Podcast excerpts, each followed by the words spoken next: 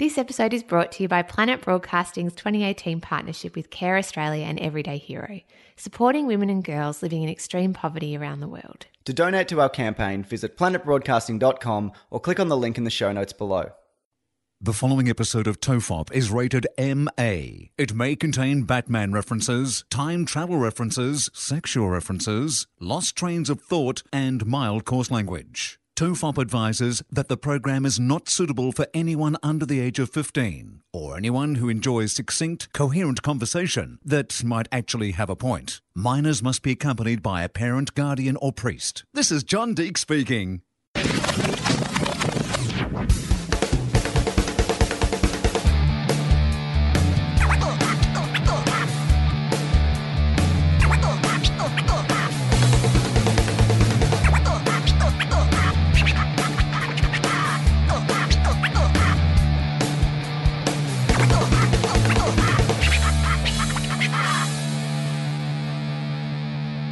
Relax. This is Tofop. I'm Charlie Clausen. I'm Wil Anderson. Hello, Charlie. Hello, Will. You're looking very wintry. You got your beanie on indoors. Yeah, it's cold here today in Melbourne, and uh, I just took the dogs for a walk, and uh, haven't managed to have a shower yet today. Uh, it's Saturday. Um, you know, I do breakfast radio now, and most of the time, I think I feel like I'm handling my tiredness, my relentless sort of jet laggy tiredness, pretty well. But uh, last night, I sat down on the couch uh, to watch a game of football, and I got to about quarter time, and then I woke up, and the game of football was over, and I was like, you know what I need to do now? Have more sleep. So I went upstairs, you know, uh, with the dogs, and literally, you know, sometimes if you've had a nap, you can't get to sleep. I reckon I could have laid down on the stairs on the way to the bedroom and like and just slept there comfortably for eight hours. So I got to the bedroom. The dogs have like you know settled in for the night. One under. So when they're at their cutest, uh, head under each uh, armpit on Yeah. either side, Yeah, yeah. just there. Yeah. And but it also means because they're French bulldogs, they snore like incredibly. But you know what? It gets meditative if they get if I can get them in unison. If they're offbeat, it's no good. But if I can get them to start breathing, if we're all breathing as one, in and out, in and out, you know, literally downward dog style, uh, then we can kind of get into this zone. So eight, eight hours of sleep, and I woke up feeling much worse. Do they sleep all the way through your dogs? No. Like, are they like humans? They have to be let out like at 4 a.m. and stuff? Well, they get they're still in a bit of a weird pattern at the moment because we've moved house and they're getting used to that. And so on weekdays when I get up early, I'll let them out. You know, when I get up at uh, you know sort of quarter to five, so they'll go out then and they'll go back to bed. Um, so that's a pretty good pattern. But this morning, um, they made use of one of the bathrooms, No, good. Excellent. which is fine. Tile floor, that's fine. Yeah. If if we're making the decision, if you'd asked me at uh, five o'clock Yeah. in the morning, would you rather? These are your two options. You're going to have to clean up some poo and wee off your tiled bathroom floor, which is a bit gross, Hmm. and like you know, you shouldn't teach them bad habits.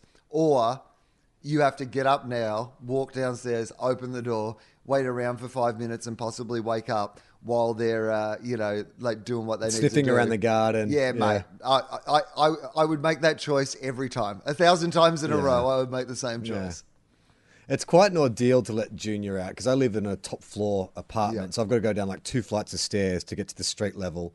We have a little, uh, like I guess it's like a kitty litter, a doggy litter box out uh, back door, but sometimes that's not good enough for Junior. Sometimes Junior he wants the full. I got to stretch my legs, got to have a sniff. I guess it's the equivalent of like rolling up a newspaper and taking that to the bathroom. I'm going to be a while, and so like that's my most dreaded because I'll, I'll try and I'm pretty good with Junior. I'll, I'll try and get him to go to the bathroom just before I go to bed, Yeah. in the hope that he'll go all the way through. But for someone who can't speak, he's very good at non-verbal communication. Like I know exactly what's going on. Like he does. There's certain tells Junior has. Like he does this thing where he just gets out. He'll get on the end of the bed.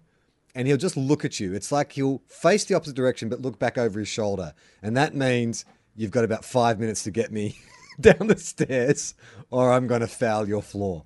Because And so um, once I, because we're going away, um, I'm trying to leave instructions for new people looking after the dogs, and so I've become much more observant of like actually their tells Mm. and signs. So I've become a better dog parent through it because now I'm like, oh yeah, like because I need to tell someone else. I'm like, oh yeah, Winnie always likes to go within about 20 minutes after she's eaten. Like you know, like Yeah, I start to be really aware of like, and I'm a bit more in tune with it all, and I'm like. Oh, this is probably shit you should have just got in tune with anyway if you wanted to be a responsible parent. It shouldn't have taken until you were you know, giving someone else this information for you to ascertain this information. I mean, I remember when our mate Cam Knight had his first baby, and we were comparing notes, and I was like, "Ah, all these things that you're talking about, like knowing when your baby shits, knowing the size and the consistency of your baby's waste, like I think I'm doing that pretty well already. Like I can always tell, like if Junior needs to just take a wee or do a shit, they're two different, completely different behaviors. Like I can tell, I can tell the difference between the two of those. But the worst thing is when it's the middle of the night, winter. Summer's not so bad, but winter when he goes down and he goes out and he just decides, yeah, I've gone to the bathroom, but maybe I'm going to go sniff that tree. I might have a look around the bins. Oh, what's up in the alleyway? And I cannot get him back into the house. And the thing is, I sleep with one of those splints in my mouth, you know, the mouth guard kind of things to stop you from grinding. So I'll be standing there in my Ugg boots and my shorts and my t shirt, half asleep, hair all over the place, mouth guard in, lisping to my dog to get him back.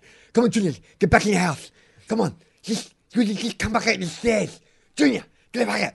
And we have like bakeries and cafes and stuff. So often, like if it's early in the morning, there's dudes making deliveries. They'll see me out the front, like hair all over the place, in my Ugg boots, lisping at my dog, who's just ignoring me, by the way. Like 13 years old, still no respect. Oh, look what that is, son. That's an ice addict yelling at a stranger's dog. That's exactly what it looks like. Like I'm missing my teeth. you're like you're a guy who's had a crippling meth addiction, and now you think you're having a conversation with a dog. That's what strangers are saying. uh, speaking of the feedback of strangers, I want to read you something. We spoke about Phil, my next door neighbour, on the podcast Yeah. previously, and I actually interviewed him for my Philosophy podcast, and. Uh, He's currently at 72, 73, 74 years old, 74 years old maybe, uh, walking Burke and Wills track, uh, 3,200 kilometres uh, across Australia. And uh, so he's just sent me a message just as we were about to start the podcast. Uh, G'day, Will. Uh, we're at uh, Tibura, no, Tib- Tibooburra, Tibooburra, uh, the top corner of New South Wales. Uh, we sent you an email with, with some details. Um, did you get it? Uh, met, met lots of interesting people with lots of Who's he- questions. Who's he? Who's he doing it with? Uh, his wife.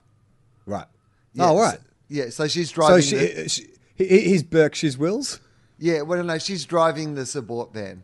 So she Right, like, right, right. so he walks during the day. They have this van that they like live in, and their, you know, their support van. And so she drives ahead the fifty kilometers or whatever, and you know, goes and has a cup of tea, Yeah. or you know, you know, does whatever she wants to do with her day. You know, does errands, Yeah. sets up things, whatever. Sometimes she'll go Yeah. back. She'll walk a little bit of it with him. She'll park the car down a bit, and she'll go and yeah, walk Yeah. a few kilometers with him or whatever if it's a nice walk for a day. But my under, anyway, so uh, update. Met lots of very interesting people with lots of questions like, what the fuck do you think you're doing out here? or are you okay? And I say, I'm walking across Australia, and they say, you're not okay then.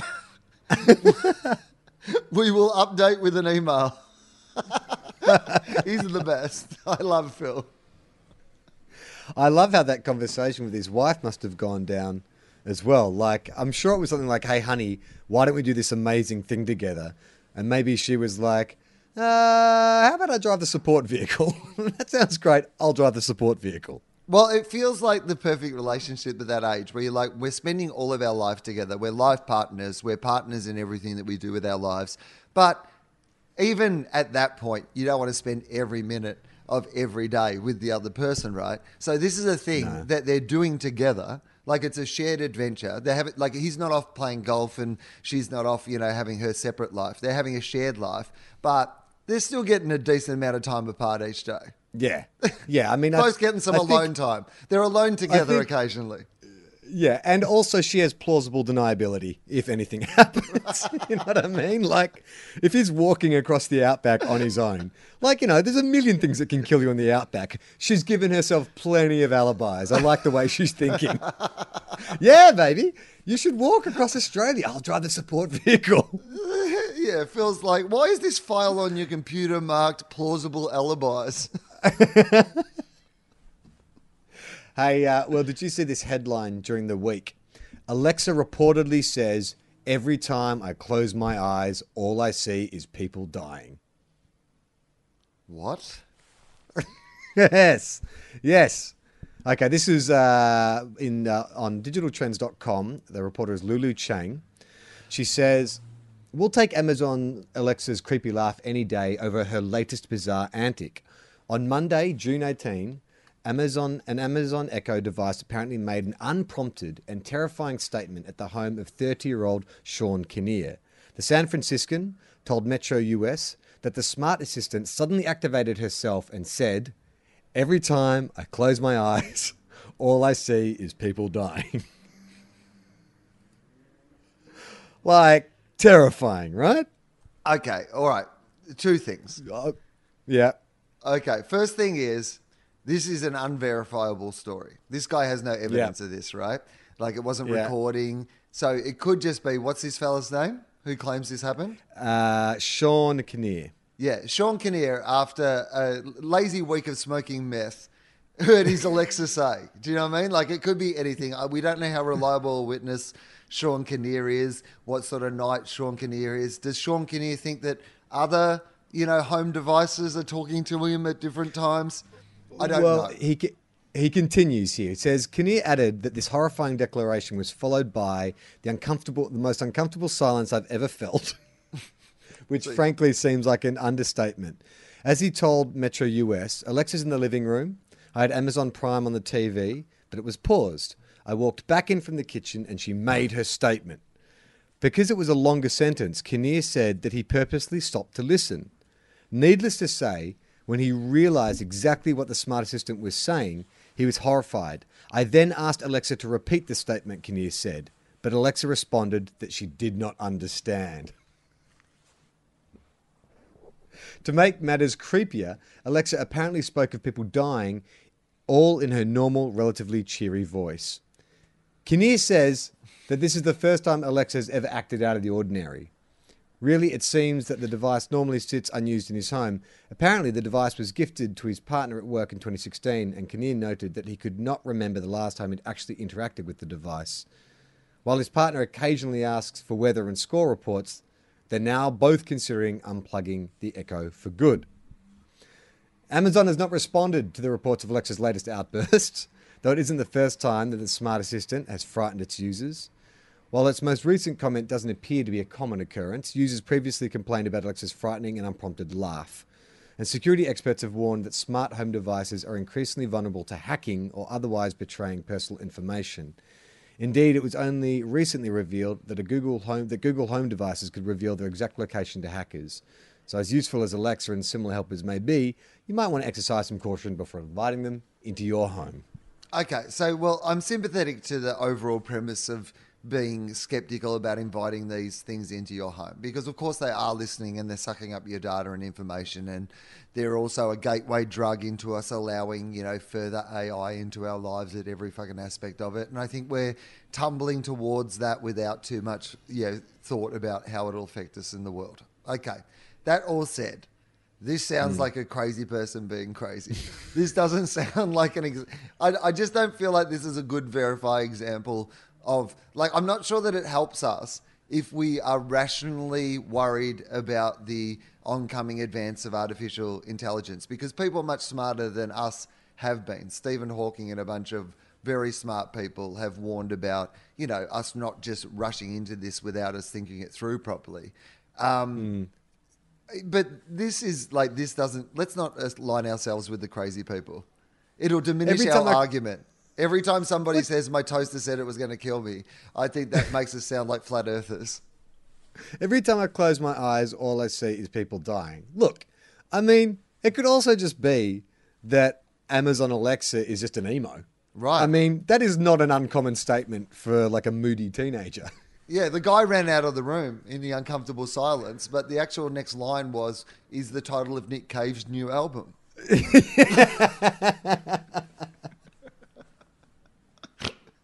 I mean, we're so kind of we're, we're so looking for that Skynet uh, development, aren't we? Like, I think Yeah.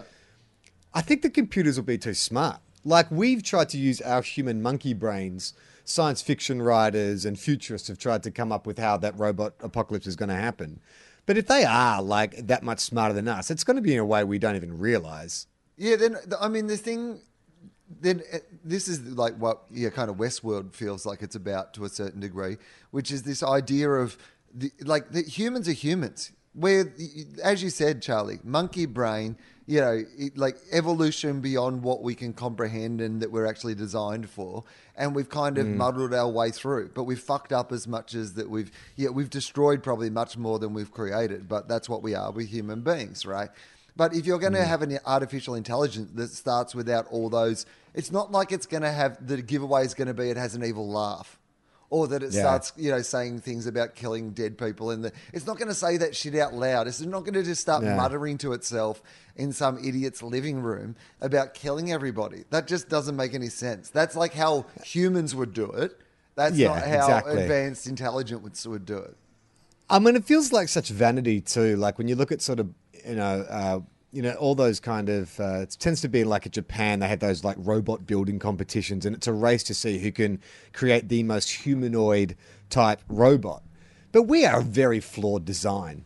Like if you're talking about like you know uh, what the dominant species, human beings 2.0, are you really going to put them on like bipedal, two legs with all their vital organs exposed on their chest? Like, I mean, there'd be much better designs. Like if you could actually design a human to be tougher, stronger, better, faster, it would be a different design to what we already have.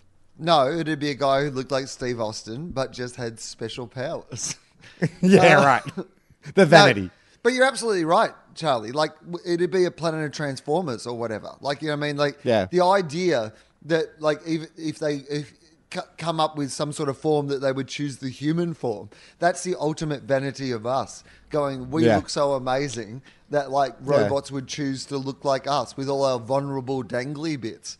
I don't think Yeah. so. First first day, the robot's going to be like, I reckon we'll have our balls on the inside. How about Yeah. that? How about our natural Yeah. advantage in most of these fights will be that we decided to put our balls on the inside of our body, not dangling on the outside between our legs.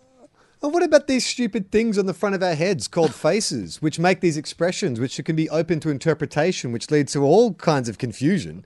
I mean, don't you think the cool, calm logic of a computer would say, like, let's do away with fucking faces? Like, let's just interface, literally interface through data, and we'll know exactly what each other are talking about. There'll be no bloody miscommunication. There'll be no kind of jealousy. There'll be no kind of second guessing. We'll know exactly what you mean. Yeah, why put all these misleading things in the middle of our communication? Let's just take them away. And if we do need faces, why is it so impractical that they only have one of them on one side Yeah. of their head? I mean, that's just bad design. You should have four faces. It should be like a face, like a gravitron face, just around Yeah. in a circle so that whatever angle you're looking at me, you can see my face. I mean, does that lead to, like, are we looking at a world, just say, a thousand years from now, right? We completely, we haven't gone to Mars. We're still on planet Earth. We've solved whatever kind of like environmental issues we're facing, but we have all supplemented our bodies with mechanical parts. So we're human beings 2.0. Do you think that that, do you think vanity sticks around in that instance? Do you think that, you know, people, if you can have like legs that move you at, you know, cheetah speeds and stuff, but they're not going to look like beautifully well carved, you know, legs, uh, Statue of David kind of legs. They're going to look like robotic legs, or, you know, you can be stronger, but you're not going to have like a six pack and pecs. It's going to look like, you know, a, a piston, a, a series of pistons. Do you think that vanity will evaporate in a thousand years' time and we're all m- mostly machine? Well, vanity seems like a very human. Uh, so, if in somehow in melding human beings and machines, the machines get infected with some of the things that make us human, then I guess yes, the human side of us would still have the capacity for vanity and jealousy, and you know, like you know that that idea that you know in any situation like if you gave a hundred, I've talked about this before, but it's the mission to Mars theory, right?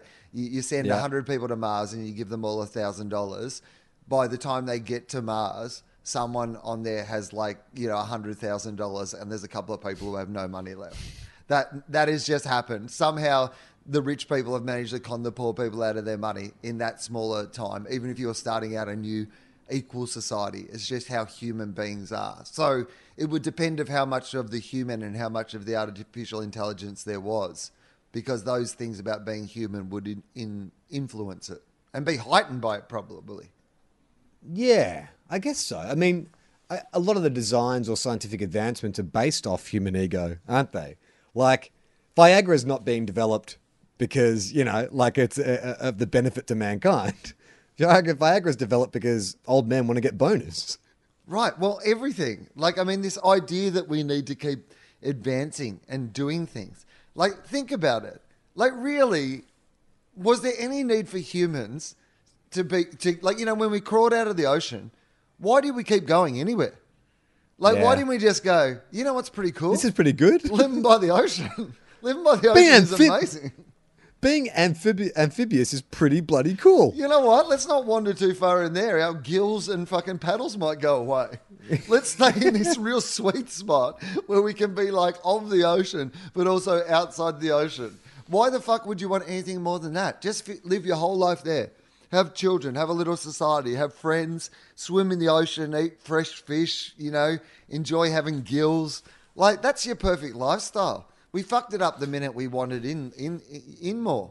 Yeah, I guess it's it's the it's the desire. There would have been a biological urge to keep procreating. That's what it would have been. It's like, how can I create an environment which is safe, where there's plenty of food, where I can just keep having babies, or I can just keep the the lineage going. That's what. That's what the, the the drive would have been. I understand there would have been a couple of those little half fish, half man creatures like lying on the sands, the primordial sands, going, you know what, guys, I'm good. You're going into the trees. You're gonna go get live in the yeah. Have fun. I'm gonna stay here, and then that dude gets eaten. like that dude gets eaten by a shark or something like that. The ones who went to the trees were like, well, if we get into the trees, the things in the water can't eat us, and there seems to be food up there. And then they're in the trees for a couple. Of, This is, by the way, not scientifically verifiable. No, verifiable. This is 100% how it happened. There's a half man, half fish, and then his mates crawled into the trees. And then they came out of the trees and they turned into cavemen. And then the cavemen rode the dinosaurs around. And I'm pretty sure that's where Adam and Eve came from. And then, like, all right, I'm challenging you, Will. Give me, in your words, the evolution of man. Where did it start to where we are now? I want you to give me all the stages. Michael, while Will's doing this, can you bring up the actual? Can we? I just want to do a comparison chart. I want to see how much how how much Will gets right.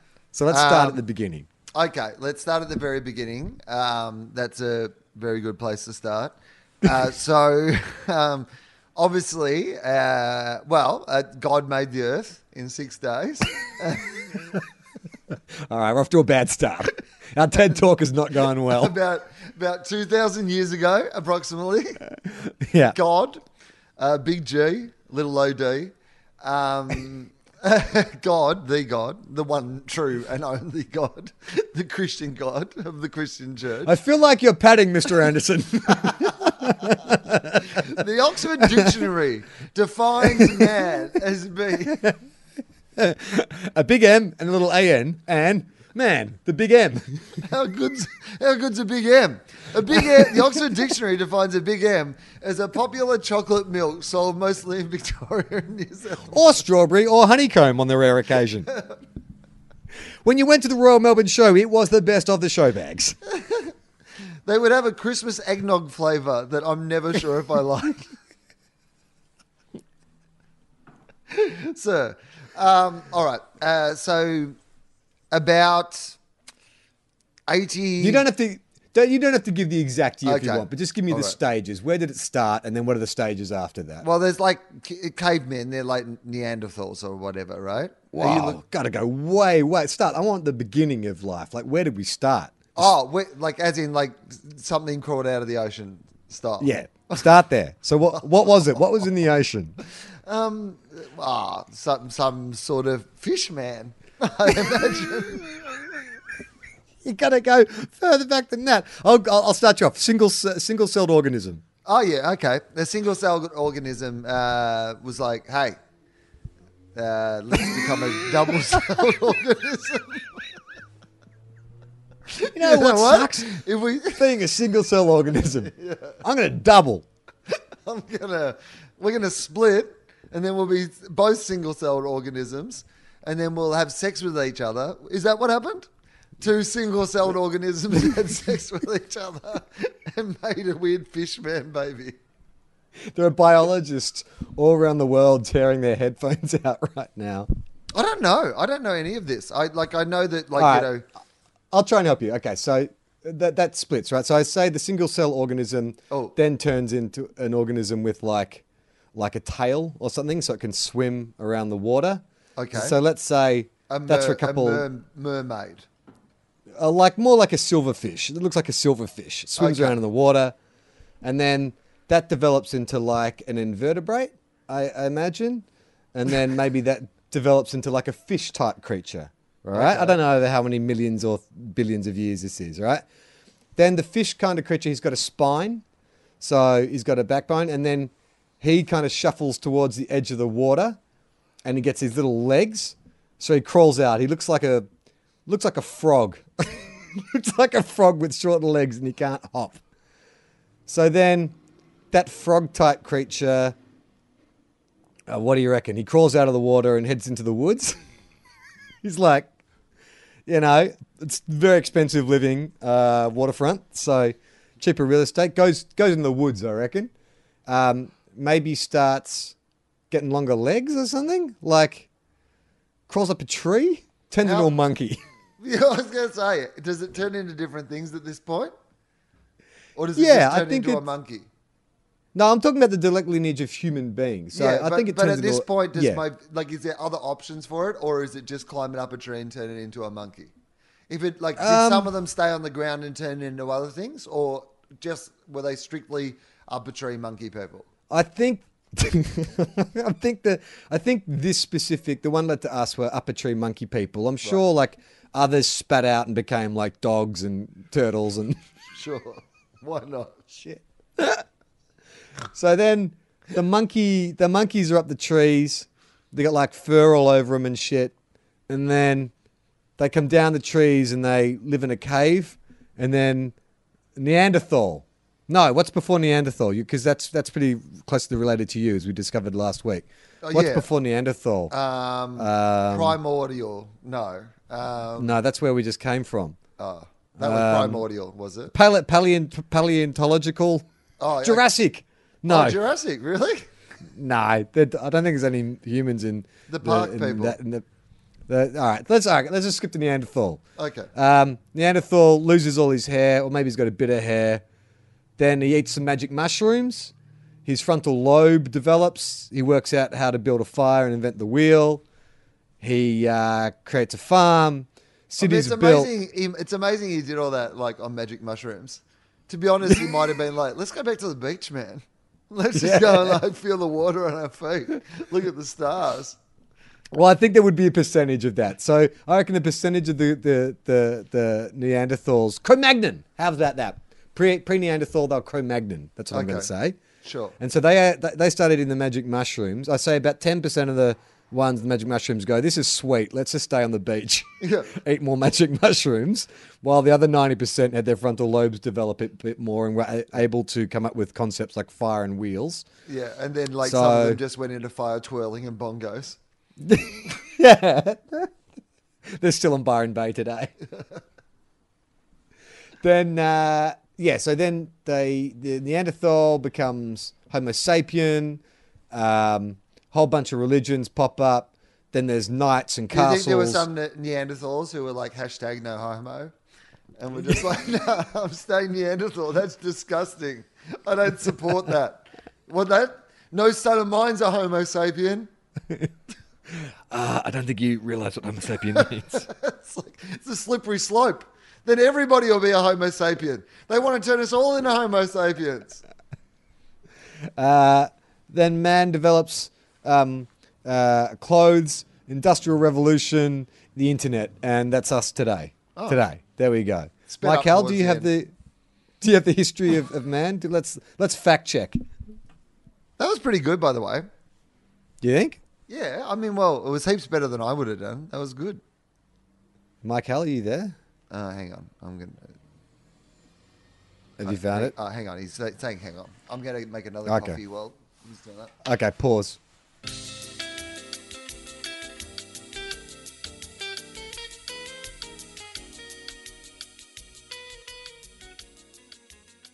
G'day. My name is Sam and I produce the podcast Human Ordinary on the Planet Broadcasting Network. My podcast features stories about our relationships, culture, and all the things that make us human. I'm about to start season three of the show, and this year you'll hear stories from political activists, an archaeologist, aid workers, professional wrestlers, and some of my neighbours. These are stories about the extraordinary feat of being an ordinary human. So head on over to iTunes or wherever you get your podcasts and check out Human Ordinary. That's human forward slash ordinary. Cheers. We just took a little break, uh, and in the break, Mike Howell gave us a uh, theory of what might have happened with um, the Alexa assistant. Um, he's saying that Westworld launched a game, uh, which is like a trivia game, Westworld Trivia, and they had hired professional voice actors who would read questions, and potentially that line, "When I close my eyes, all I see is people dying," could have been a reference to the show or a line from the show. What do you think, Will? Okay, I'm gonna put my conspiracy theory hat on. Oh, I love it. Which looks a lot like your beanie. Well, it's all I had available. But for right now, uh, this is my conspiracy theory hat. We were talking about the ways that artificial intelligence might start take its takeover, and we were saying we're thinking about it like humans, right? Instead of thinking about it like how would this advanced intelligence, you know, understand us as humans? What's the most powerful thing that human beings have? This storytelling, right? We, you know, explain our mythology through, you know, these stories that we tell. We love Hollywood movies and stories and books and all these sort of things, right? So, what if artificial intelligence made a television show, right?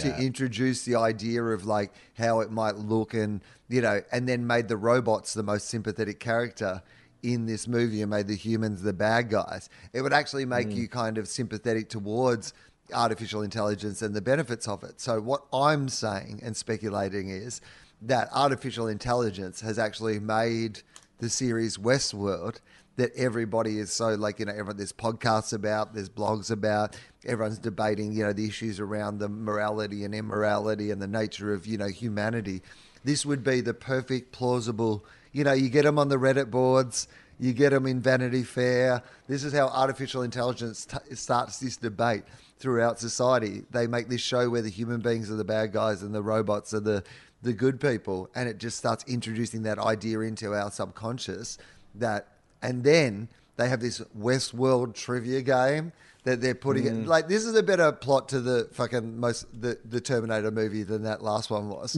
like Genesis, yeah. yeah, right? Like this is the, The code. one with where they where they posited an eerie future in which there's an internet.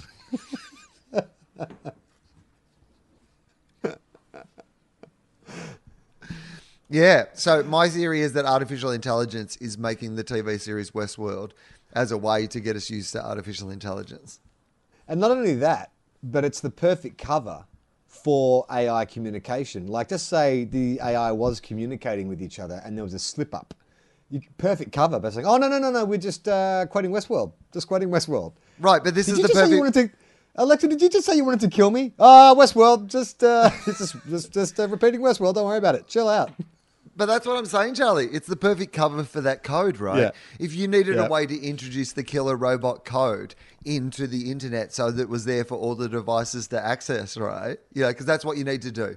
You need to slip by this killer robot code past the human programmers who are looking out for the killer robot code, right? So you introduce it in the form of a show and all this like code about this show that just happens to be about robots killing people. So you can put it all in surreptitiously, but it's the actual code that's for robots to kill people.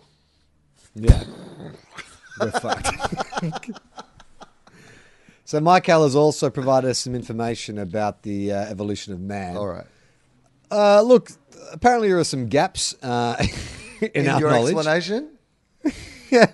So apparently we started off as proteobacteria, which became acetobacteria, which became thermophilic sulfate reducers, which became cyanobacteria, which is green blue algae, we became fusobacteria, which became spirochetus. Spirochetus? Is that Anthony Kiedis' brother? Yeah. Is his Greek cousin, Spirochetus? Yeah. Which became plankto planctomycetes. Planctomycetes? Yeah. Planctomycetes. uh, became actinobacteria, green non-sulfur bacteria, chlamydia, uh, chlam- chlamydia? Chlamydia? Chlamydia? Chlamydia. And- Are you saying that then- human beings uh, essentially were chlamydia at some stage? With uh, this is, I mean, I'm assuming this is all the water-based development. Then we we became gram positives, This is, is, very this popular. is a lot of backstory. This is a lot of Tolkien-esque backstory that we don't Yeah. aren't really that interested in. And then so and so begat so and so, and you're like, skip the bacteria, The- yada yada. Yeah, I get it. We were bacteria. We were heaps of different types of bacteria. Who fucking cares? Just skip through the bacteria bit. Well, I do like though the top of the the This is midi chlorians and taxation fucking wars. That's the the top of the bacteria chain is gram positives, which is very perfect for Sydney. I, I'm, uh, there's uh, everyone everyone in Sydney is positive about a gram, don't you think? Got a grab. Got a positive strike. yeah, exactly. Okay, then we get out of the water. I'm assuming we became fungi, fungi, Fungi. animals. Hey, Uh, I'm a maybe we're- fungi. Maybe we're still in the water. Actually, fungi. You know what? Animals. Fungi is going to be in the water. I'm a fungi. I'm in the water. Yeah. I'm And then swimming here. slime molds, plants, algae, protozoa. Now I think we're getting somewhere now. Then it's Crenachot, oh god, Crenachota, Crenachot, Crenachota, Crenachota, Nanoachota, and Uri, Uriachota. I'm assuming somewhere along those lines that that's something that's crawled out of the out of the out of the goop. Okay. Then we move to monkey man territory. This is the human lineage. So we've got Australopithecus, and he looks like a monkey. He looks like Planet of the Apes kind of monkey.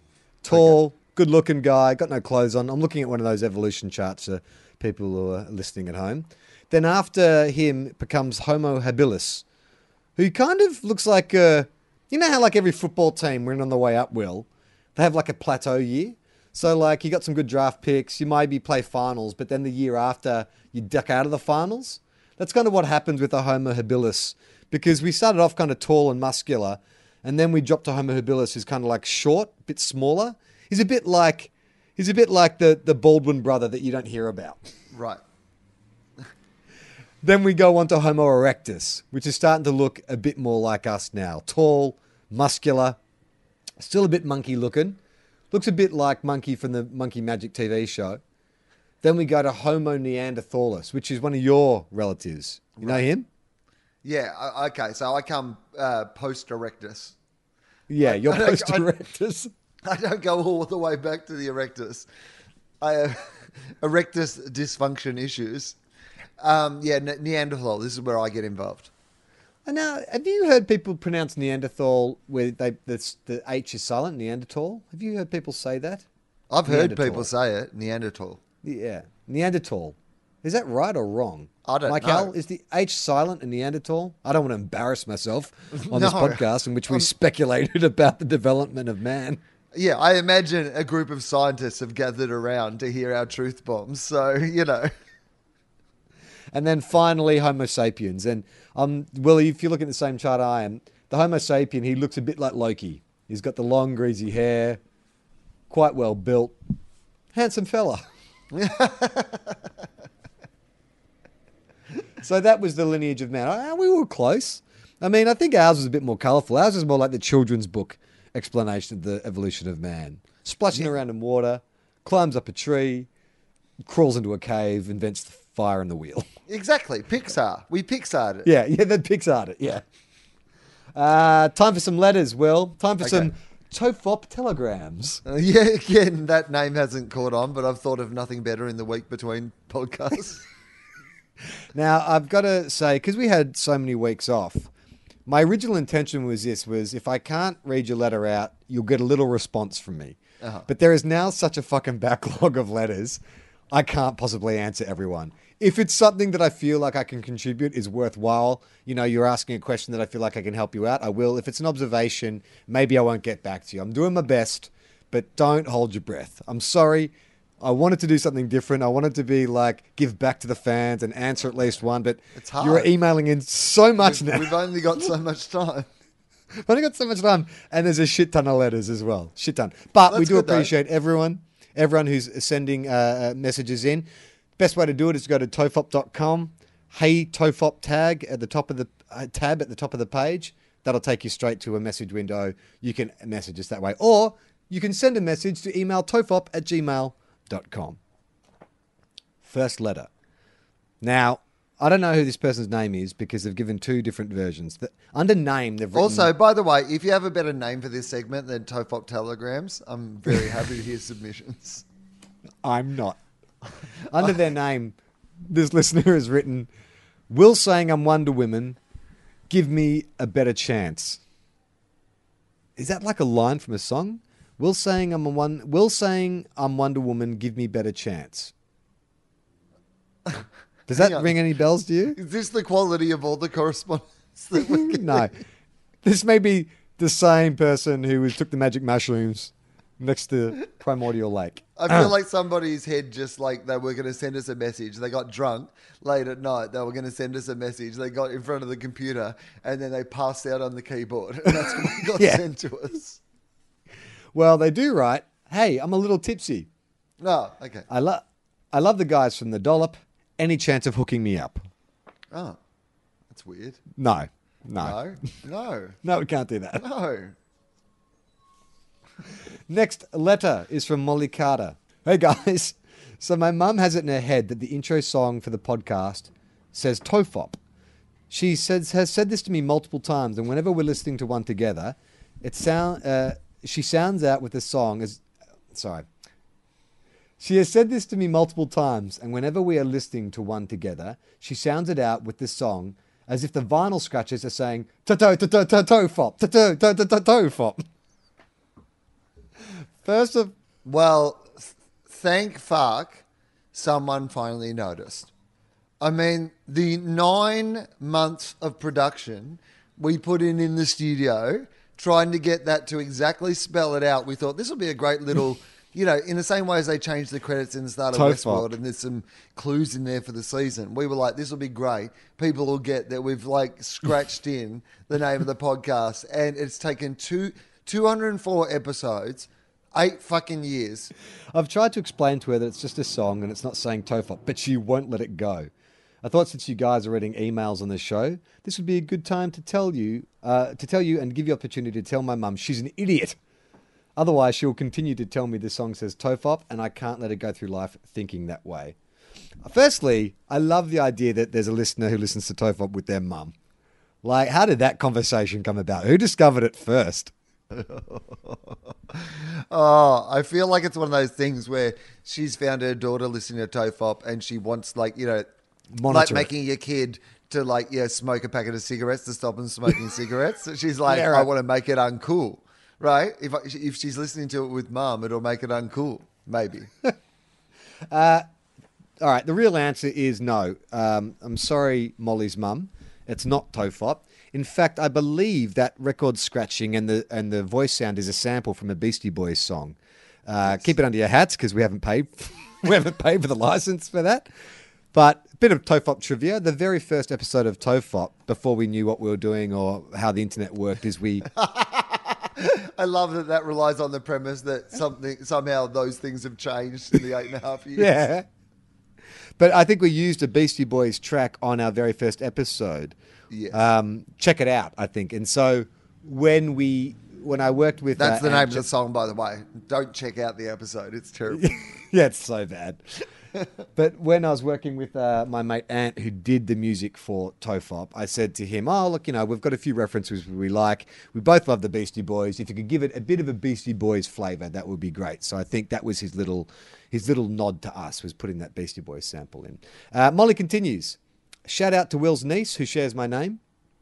And yes, many people have dogs called Molly. It's annoying as fuck. I went to school with a guy who would call me Molly the dog because his dog was called Molly. I mean, talk about thin justifications, right? that guy went on to be an AFL footballer in charge of assigning people nicknames on the first day of training. As and that is the best. It's like saying someone, uh, Paul, because you look like my uncle. No one knows who your Paul. uncle is. Your name is Uncle. Your nickname's Uncle because you look like my Uncle Paul. Hey, Uncle Paul. As you can imagine, this wasn't annoying at all. Insert sarcastic voice here, Charlie. Oh, let me do that again. As you can imagine, this wasn't annoying at all. Wow. No need Thanks to be so sarcastic. Thanks for all the laughs, Molly. Next, Tofop Telegram. Will, I know you love it. Tofop Telegram is from Jacob Halls. Hey, Will and Charlie. Big fan of this show. Prove it. Go back to the archives.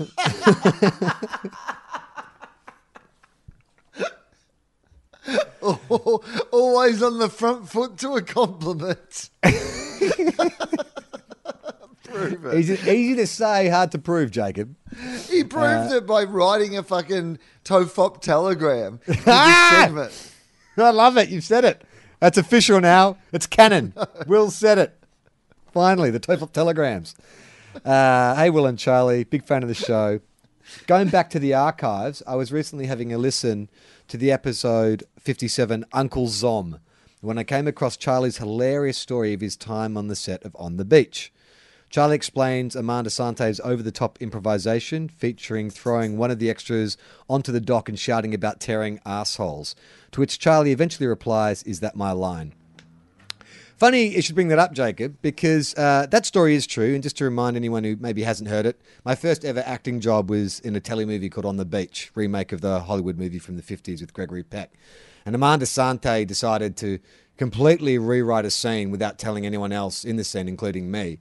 And so he just ad libbed a whole bunch of lines. So he turned this scene that was, you know, quite a noble speech about like, you know, being committed to a cause larger than yourself into a rev up speech from Friday Night Lights where he's yelling us about like, you know, having no guts and being pussies and shit.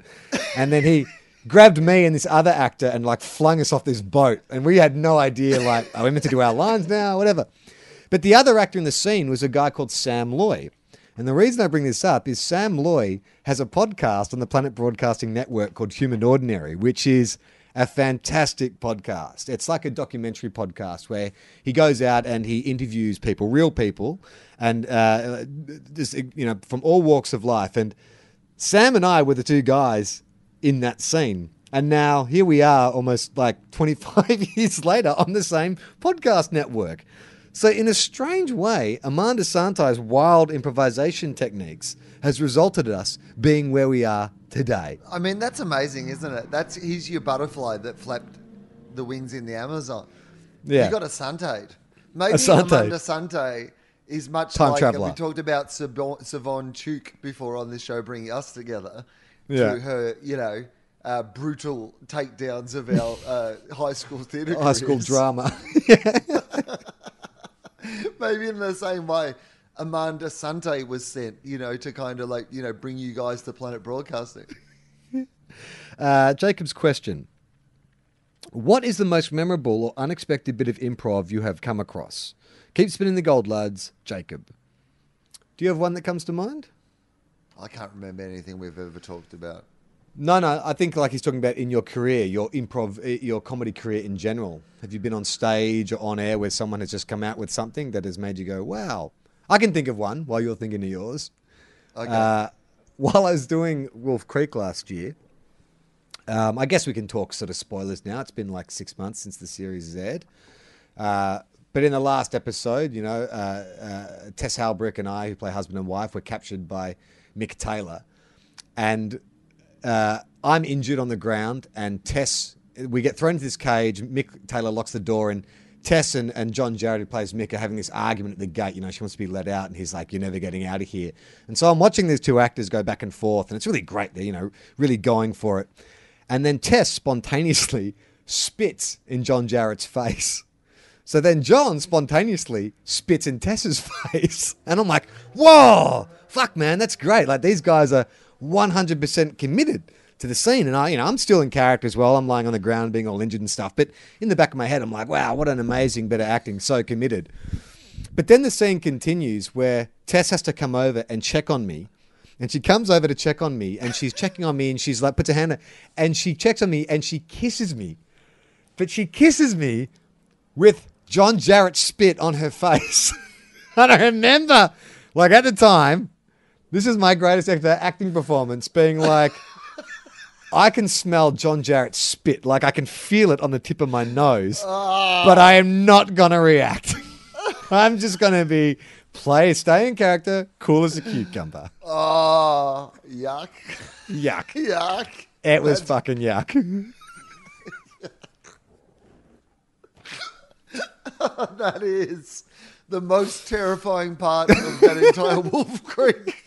That's what it should be. It, it should never be him killing people. It should just be him capturing people in the outback and then like slagging on their face and then just Oh. letting them go. That would be equally traumatic as the plot of the actual fucking series. Uh, next, Telegram Willis from Dana Vampola. First, I, I just burped into the microphone. I hope no one heard that. Mike Howell, cut that out. Make me sound like I'm classy. Don't cut any of it out. First time emailer, long-time fangirl from Southern California. Most of my questions center around your willingness to smoke a joint with me sometime. But let's cut to the real shit. One. She sounds cool. Yeah. if Superman is indestructible, answer me this. How does Superman cut his hair? Follow up. How does Superman get his nails trimmed? Thanks for keeping me company as I travel for my work. I love you too, Dana V. I mean, I feel like Superman's capacity for these sort of things is something that we have uh, speculated on before in various capacities. But I imagine there's a whole range of solutions that you could go with. Um, that his hair grows naturally, but he had no, because when he was a kid, they didn't know about like kryptonite, did they? Because I was I was imagining some sort of kryptonite, like you know, Razor blade. Yeah, you know exactly. You know, he can just like, you know, I believe when one of the Zack Snyder Superman films came out, Schick or some razor blade, maybe Harry's Razors, or maybe Dollar Shave Club, who were our sponsors? I can't remember. Whatever those, whoever was our sponsor, I believe they did a deal with Warner Brothers, and the competition was how does Superman shave? And so a bunch of people sent in fan theories, including the kryptonite, kryptonite razor blade. But I think in the comic books, the only precedent in the comic books is that Superman holds a mirror up and uses his heat vision to burn the hair off his face. I mean that's the best solution. As soon as you say that, I go, well, that makes a lot more sense. He uses his own power in the same ways he could probably bite his own fingernails. But because his super strength that- of his teeth would overpower the super strength of his fingernails. Doesn't Can yeah, he- Superman yeah. bite his own fingernails? That's Yes, my definitely. Yeah, it's all re- it's all relative. Like he's stronger than a human, but his own strength is relative. Relative is- to his is own strength. To his own strength. Yeah. So, So- proportionately, in the same way as I have the strength to bite my own fingernails, Superman would have the strength to bite his own super teeth would overpower his super fingernails. Yeah, but the thing about the shaving with the heat vision, like if we keep that, yeah, his strength is relative to himself. If you ever shaved with a blowtorch before, I imagine that's incredibly dangerous and potentially painful. Like we say, Well- yeah, yeah, that, that's how he does it. But like, I imagine Superman's heat vision has the ability to damage Superman, right? Mm, can Superman self damage with his own heat vision? Well, he blasts other Kryptonians with heat vision, and it hurts them. I mean, that's that's like you know, like that emo teen phase of Superman, where you know, like the equivalent burning everything? Yeah, or yeah, or like just putting your hand above like a, a lighter or whatever, but he's just doing it with his own heat vision. Yeah. Um, there's just the smell of burning hair emitting from his locked bedroom door. Clark, what are you doing? Nothing. Nothing. Next email from David Council. Hi, Will and Charlie. After many years of listening to you talk about food, it's up there with dicks and Batman as a recurring topic. dicks? I was wondering what your favorite eclectic food choice is. This is a combination of foods or flavors in an unconventional way.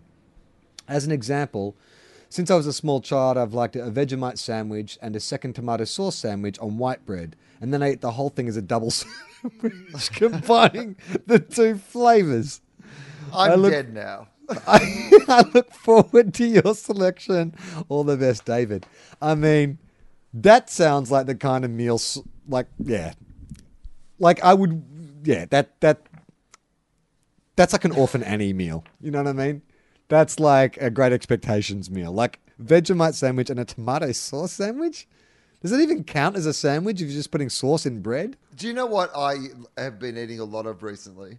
Um, which, which is a bit unconventional, I think. Not completely unconventional, but just in this sort of format is a bit unconventional. So I've been making, because we're going away, I've been making, like, freezing some dog food for the dogs. And so I make them sort of this, like, fresh vegetable, you know, sort of mix to go with the, like, chicken and stuff. And um, uh, so I'm cooking all that up. And essentially, you know, uh, I, I, I normally do this with the skin on, but I'll do a separate pot of like the same thing I'm cooking them and just like, you know, mash it for myself. So it's just like mashed carrots and potato and sweet potato and pumpkin and, you know, essentially like real like baby food, essentially Yeah. baby food. And I'll just mash it up with some butter, but then I'll get a baguette from the markets and I'll like put the mashed mm. vegetables in the middle of like the baguette with some butter and whatever and eat it as like a, a mashed vegetable sandwich. Yeah, that sounds good. It's essentially quite- carbs on carbs. I quite I quite like Vegemite of either Vegemite sandwich or a Vegemite toast with pine nuts.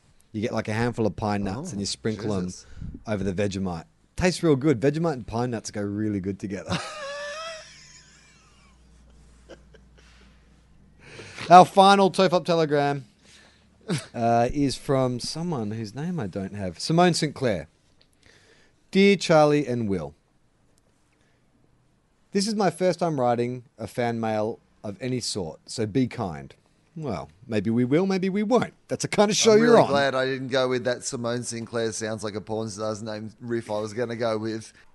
My husband has been giving me a lot of flack of late because Wilosophy, Fofop, and Tofop are the only podcast I loyally listen to and have listened to for over five years now. I think he just can't understand how a stay-at-home mum who lives in New Zealand, the New Zealand bush, could find so much enjoyment out of listening to your podcasts. I feel I must be one of your strangest demographics. New Zealand bush? Do you think that's a strange demographic? I'd be disappointed if, if we Does didn't have a listener. say how old she is? Well, she's a stay-at-home mum, so I'm assuming she's got young kids. I would put her in between 25 and 40. Okay, sure. That's it. Yeah, okay, but New Zealand bush. I, I love when people are listening in uh, unconventional places, by the way. Please send us a tofop telegram and let us know Yes, I love it. It's to the show. over. Just before listening to your last episode, which when she wrote this was the royal wedding one, I had started to think that maybe The most we didn't have much. frustrating episode of Tofop ever. yeah. I just started to think that maybe we didn't have much in common and I needed to start listening to some different content. Oh. And then Charlie started the episode by talking about how tired he was and then led into the royal wedding. And I just had this moment of, fuck yes, these guys are so on point. so the episode in which we could not hear each other or make a coherent conversation, that's when we're on point. The one that made us not want to do the show for about three weeks afterwards because it has just been so hard. She's like, I'm back. I'm back. Sleep deprivation. Now, that's a topic I'm all over. I'm actually a qualified English teacher, not that you could tell by this email. Grammar and punctuation, the first things to go. I have not slept for more than four hours straight for over three years now, with the exception of the three nights I've spent away from my kids. Now, you don't sleep long, do you? No, no, that's uh, I. That was the thing about getting this big night of sleep last night. It's really ruined me. Like I think my Right. body, my body has become so used to like sleeping in four or five hours, you know, bursts that uh, it like this. My body's like, what just happened? Yeah, I've Overslept. It's the equivalent of being in a coma to your body. Yeah, Your- muscle-. What year is it? Who's your muscle, your muscles have atrophied. They're going to teach you how to walk again. Uh, I realize it was my choice to have my kids, and I'm not complaining, but rather just acknowledging what experiencing prolonged sleep deprivation does. Below are some samples of a few things I have done recently. Number one, worn my pants backwards to a shopping centre. Um, I wouldn't feel too bad about that. I regularly get eight hours sleep a night, and I often put my clothes on backwards. In fact, one morning I went to work, I went to set, and it was dark when I got up. I didn't want to wake Gemma up, so I got dressed in the dark in the quiet. And when I turned up to set, I looked down, and on my feet, I was wearing not only two left thongs, but one of the thongs was Gemma's. The other day I was in a meeting and I stared down at my crotch and I realized that in the crotch of my pants, they've got like a drop crotch, but in the Yeah. crotch of my pants, the seam had come apart. Not a heap, but like enough. Not so much that there would be any sort of that anyone would know because they're black and it's and- but but enough. And then I wore those pants about another four or five days. It's okay, mate. We've all given up on life. I have worn different shoes out. Like, seriously, both sneakers, but not even the same color. Uh, go back to my thong point before. Driven all the way to the shops with my phone on the roof of my car. It says a lot for my driving because it was still there when I parked. I mean, that's one of those days where you're like, shit, someone's looking out for me. Like, I would just assume the phone was gone. Oh, I mean, I, I would be amazed. Like that would have been one of those things where it's gone from being a really terrible thing to going. You know what? I have a story for the rest of my life. The day that like the phone was on the car and I managed to drive the whole way and it was still there. That's like a big win. It's almost worth the bad thing happening for the moment of you realizing, A, because you would just have that moment of going, oh, fuck, I left the phone on the top of the car. But then realizing, and it's there. This is fine. It all worked out it. fine. I've driven home from the shops with my wallet, which was open on the roof of the car, witnessed all my cash and cards fly out the rear vision mirror. Well, I guess that's karma, right? Like you uh, got away with the phone thing. The universe isn't going to let you get the car, the phone and the wallet on the roof. One of them's got to learn your go. lesson. It's like now she's just fucking with us. Finally, I bought a house in the bush. I don't particularly like the bush. I paid way too much for it too. I mean, did you? Can you blame this on sleep deprivation? Like, surely there's like a cooling off period. There's contracts to sign. Like, there's plenty of times to evaluate this purchase. Like, leaving the, the wallet on the on the roof of the car, the phone. Completely understand that. Sure. You bought a house. like, that's not a that's not an impulsive like uh, you know uh, uh, uh, just something slipped your mind. Was there something? Yeah, it's like, oh, sorry, I forgot. I bought a house in the bush. Um, I forgot that I hate the bush. I think it was Will's dad who said something like, Stupid people buying houses all the time and it being okay. It was a Wilosophy episode, maybe. What happens to the tired people who buy houses? well, they sent emails to B grade pod- podcasts. Anyway, I did want to say thanks, and I feel when I listen to you guys, it's like listening to two old friends. Often I will want to talk about something you have said on a podcast with someone, and it feels so awkward explaining, oh, this is something from a podcast I listened to by these two Aussie comedian creative types. I feel like I want to give my connection to you more weight in the conversation, but then I can't be. This is something a friend of mine told me. It's a predicament. Thanks, heaps and Charlie. Thanks, heaps, Charlie and Will. Um, you know what? Just say you are friends of ours. I do that Yes. all the fucking time. Heaps of podcasts I listen to. Something interesting comes up, and I'll just say, you know, I'll be talking about like Joe Rogan or Kevin Smith, and I'll be like, oh yeah, a friend of mine I had this really interesting. A friend of mine was talking to Jordan Peterson. I think it's and had this to say. yeah. A friend of mine was interviewing Roseanne two days after a TV series got cancelled. That's fine. You can you can refer to us as your friends. We won't Yes, have a problem. I'm happy with it. Just make sure you tell people to listen to our show. Let them know later, not in the same conversation, but just somewhere along the line. Say you listen. Well, you know what you should say is like after a while, just introduce the most interesting things your friends have said, and Mm. then after a while, these other people would be like, "Oh, I'd love to meet these friends of yours who have all these interesting things to say," right? And then you say, "Oh, well, actually, my friends have a podcast. If you want to listen to them, we're happy with that. I'm happy Yeah. to get people in by pretending to, that you're just friends of ours, and because you listen to their podcast, that's fine." I mean, mean, as they'll long as hear we- this. Eventually, they'll hear this bit, and Yeah. they'll know that you've betrayed them. But up until this point, it'll be fine. You know what we should do? If there is enough demand out of listeners, like if this is a common thing, we should produce like generic framed photos of you and I to send to listeners for them to have in their houses. Stick into their photos. Yeah, so it's like, so like when they're explaining, they can point and go, "Oh yeah, my friends Charlie and Will uh, had this story about wearing two different thongs one day to work." It's just pictures of our heads. And we can, and you can stick them in the back of your photos at home and pretend we're friends. Yeah, I think that's a great idea. If you'd like to support the show, you can go to patreon.com forward slash tofop. Uh, you can also go to our website. That would, you know what, Charlie? Yes? Let's see if we can actually do that. That's a, that would be a really funny thing if we could have like stick on Will and Charlie's like for your photos at home. Like maybe that's something that we can actually do because maybe we can make that like a Patreon level. Like you know, because that's the sort of thing that yeah, and you get like a stick on Will and Charlie for your photos at home. That would be a good reward. Well, Sean- let us Sean- know on Tofop telegrams whether that would be a good reward. Resident level. resident resident Tofop photographer Sean Maluga does have a like a catalogue of photos. He did document Right. us recording one day, so I could make and he did because he did come up with that sticker book uh, for Nick Cody, the Nick Cody Dick sticker book. So maybe you could come up with a sticker book for us, just like you get Well- when you're a kid. Like just you know, it's like just a, a one sheet of all like different Tofop stickers. yeah, and then you can stick them in your photos at home. Yeah, it's a terrible idea. I If you love it. to, uh, if you want to support the show, go to patreon.com forward slash tofop. Uh, you can go to our website to check out this and many other podcasts. Will, are you on tour at the moment? Uh, I'm doing my Will Legal show uh, as uh, at Sydney Opera House, October 13th, selling very well. So uh, please come and see that. And uh, what else? Um, I can plug. No, that'll do. That's probably enough. Yeah.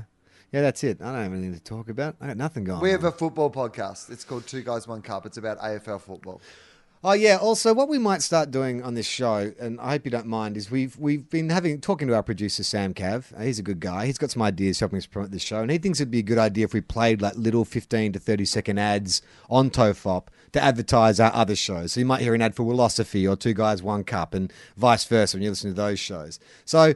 Just be prepared. It's not real advertising. It's advertising for us. It's just so people who listen to this show who've never heard Two Guys One Cup or never heard Wilosophy or Tofop might be tempted to go and have a listen, and, and we might do the and it'll be the other way around as well. So just just word up. We're we're trying to get a bit more professional. We're trying. Let's see how it goes.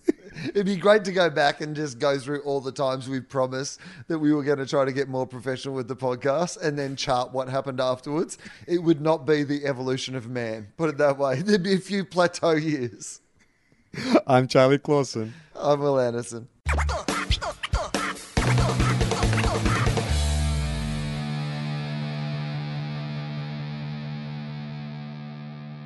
This podcast is part of the Planet Broadcasting Network. Visit planetbroadcasting.com for more podcasts from our great mates.